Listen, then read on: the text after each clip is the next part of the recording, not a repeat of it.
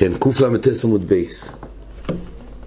ראינו פה בגמור, מסע תבוד המקילו וקסקוסיה, חידושו ויוצלו שוסרם ושבס, והנה חוישש. אז ראינו שהחידושו, גם שהחלק הזה שהוא מתעטף בסדין הזה, זה פשיטה שמותר. רק החידושו, גם שיש פה קסקוסיה, דהיינו שיש פה רצויות, רצועות שתלויוס. והרצועות הרי לא משמשות בכלל הכיסוי, אבל הן בת ליגה ובגד. ועל זה כתוב בגמור, אם כך בטליס, כתוב שהיית שבטליס מצויסס כלחוס, שלא יקלחוסו. שאין מצויסס כלחוסו בשבס חייב חטוס. הרי למה לא נגיד שהציסיות פתילים לבגד, ואם כך יש פה כיסוי של בגד. אז יהיה מלבוש, אומר את הגמור החילוק. לגבי ציציס, לגבי טליס, חשיבי ולא בת לי, הני, הני, לא יחשיבי ובת לי. אז יש הבדל. ציציס זה חשוב, אז מילא זה לא באות על הבגד. למה זה חשוב? יש פה שלוש שיטות. או בגלל שציציס הם ציציס של מצווה, או בגלל, רש"י אומר, שזה לא סתם של מצווה, זה גם של תחילס. אז ממילא זה משהו יותר מיוחד, לכן לא באת לבגד. וטייס מוסיף, היות ודאיתו להשלים, וכי אגב, זה לא באות על הבגד. לעומת, בקסקוסר של הסדין, וכי אגב, זה באות על הבגד. וזה הכלל, בכל הדברים האלו עם שבס, אם יש לו משל מטלה, שנקרא מהחליפה, אז אם דאיתו להשאיר את זה שמה, או איזשהו פתק מהניקוי יבש, אז אם דאיתו להשאיר את זה שמה, לא בעיה, זה באת לבגד, אבל אם דאיתו להסיר את זה, או לתקנו, בכי אגב, הוא לא בוטל הבגד.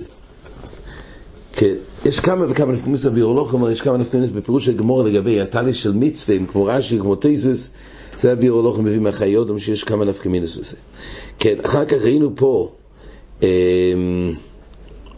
את העניין של הרומה, מרים מודם על משמר הסביון, תוליד לו לצבור רימוינים ותלו בשמורים, היות וזרק ובדנחוי, אז באופן שעושה הרומה, באופן שעושה הרומה, דיינו, שמשתמש בזה באמת לרימוינים, אפילו שבסופו של דבר למעשה היד שלו גם להגיע למסנן של שמורים, זה כבר לא ניכר כעובדים דחוי. כך אומרת, הגמור, הגמור הביא המעשה, מתעמת חוכם אחד, שהוא עשה שתי פעולות, שתי איסורים דרבונן לכאורה, הוא היה שם את הצלע של שום, והיה סותם בזה את הנקב שבחוביס, על אף שנראה כמסקן, זה מסקן מדרבונן, אבל הוא היה אומר שהוא עושה את זה בשביל המטרה הזאת, להצניע את זה שם. לא בשביל לסכן, וגם הוא היה הולך לישון בספינה ביודו שהגוי יעביר את הספינה לנהר ואז היה מסער ופרע שם, אבל שוב הוא לא נכנס בשביל שיעביר אותו, אז אין בעיה או תגזירה של חובש השיוטים או מרלעקו. אז כתוב שבתמת חוכם, ככה ואשי אמר שבתמת חוכם הרומז זה רק יסוד רבונו, בתמת חוכם הרומז מותר, לא יבוא, אומר רש"י, כיוון לצום רבונו לא יחמירו לו, לא יעשה למיבד לכתחילה להדיה ולא ירומז לעבור שם לפני הכל. הריטב"א בעצם מסייג את כל דברי הגמרא, ודאי שלא נאמר פה כלל שבכל יסוד דרבנן על ידי שצום דרבנן יהיה מותר לו על ידי הרומה. זה ודאי אין לנו אלא לפי מה שקבעו חז"ל, ואי אפשר לדמות מילסה למילסה בדברים האלו. יש כמה מקומות בש"ס והרומה שלכולם מותר, כמו הגמור בביצה, שמרים עוד וממלח כמה חתיכס, אפילו שאין צורך ללחס. יש כמה מקומות שהרומה לכולם אוסר גם את המדיר הרומים. יש פה מה שהוזכר בש"ס, שתי מקרים, שהרומה וכי אגב נותר גם את המתחוך. כן, ממי שכתוב והאיתרנויס נמיים על גבי השמורים בשביל שיצאו לו, ומסענו סיים וסודורים. אז יש פה כמה וכמה חידושים, נקרא רק בשולחן אורוך. בשין יוטס, יין או מים שהם צלולים, מותר לסננו במשמרס. אז כתוב פה, רואי צלוימר, אומר המשנה ברורה. רואי צלוימר, שיהיו השמרים צלולים, והמים יזובו מהם עם מקצת מן היין שנשאר בלוע בו.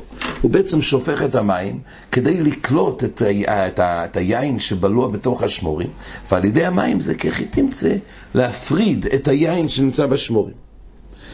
נו, אז לכאורה יש פה בוירר גמור, והטעם, שאין בנשיא הסמיים משום בוירר, שהמים שונויסן סלולים הם, ואין בהם דובר שצורך לברר מהם.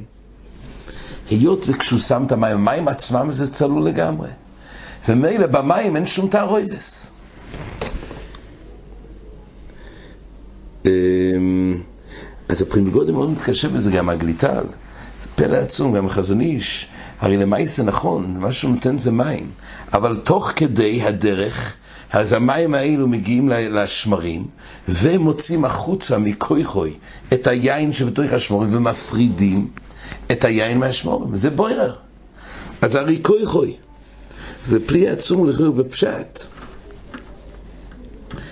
אז עדיין זה, זה אפילו יותר מגרם, זה על ידי קוי חוי. אז כך שואל הפרי מגודם, הרי בורר את היין שהיה דבוק ומורה ומשמורי. אז זה דור שצורך ביום, מובן שרבניסים תרץ, רבניסים קרלת, היות ומעט היין שיוצא מהשמרים, מתערב מיד במים, אז זה תפל המים וזה לא נחשב כבויר.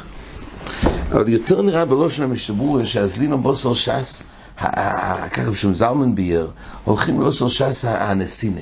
היות ומיודו יצא מים, ורק תוך כדי גם נוצר התערויבס, בויר שכבר קיים תערויבס, ואז מבררים זה, בוררים זה מזה. אבל אם תוך כדי התהליך, זה גוף מייצר תערויבס, הוא רק ממשיך, חי גבן זה לא נקרא בויר, חידוש גדול. זה הדין הראשון. אחר כך, אבל בס... כתוב, הדין השני, שזה בעצם הדין שהמשנה שמסמנים היין בסודו, צריך לזור שלו איזה גומה בסודו כדי לקבל היין. אז כתוב ברש"י שני טעמים, או מצד שלא יעשה גומה, כי זה נראה כאויל, או מצד אובדן דחויל, אומר רש"י, או מצד חשש סריטה. רק שהוא בא ושופך את היין, אז ממילא נוצר גומה נוצר, אבל הוא לא עשה בידיים. כל מוקם שמותר לסנן יין, מותר לסנן לו בכפיפו מצריס, ויזהר שלא יגביע הכפיפו משולי הכלי טפח. אז פה יש שתי טעמים, או מצד אויל או מצד אובן דחויל.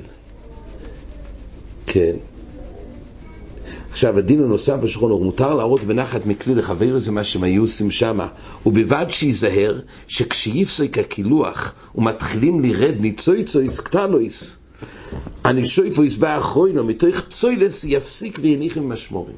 כשיש תמיד מורב בתחתית של הכוס או בתי, אז צריך להקפיד שלא ישפוך לגמרי כדי שלא יהיה הפרדה, אלא שישאר המים עם הפסוילס ויניח עם משמורים, שאם לא יעשה כן הנמצויצויס מוכרו מילסה שהוא בוירר. כן, עד כאן החזור.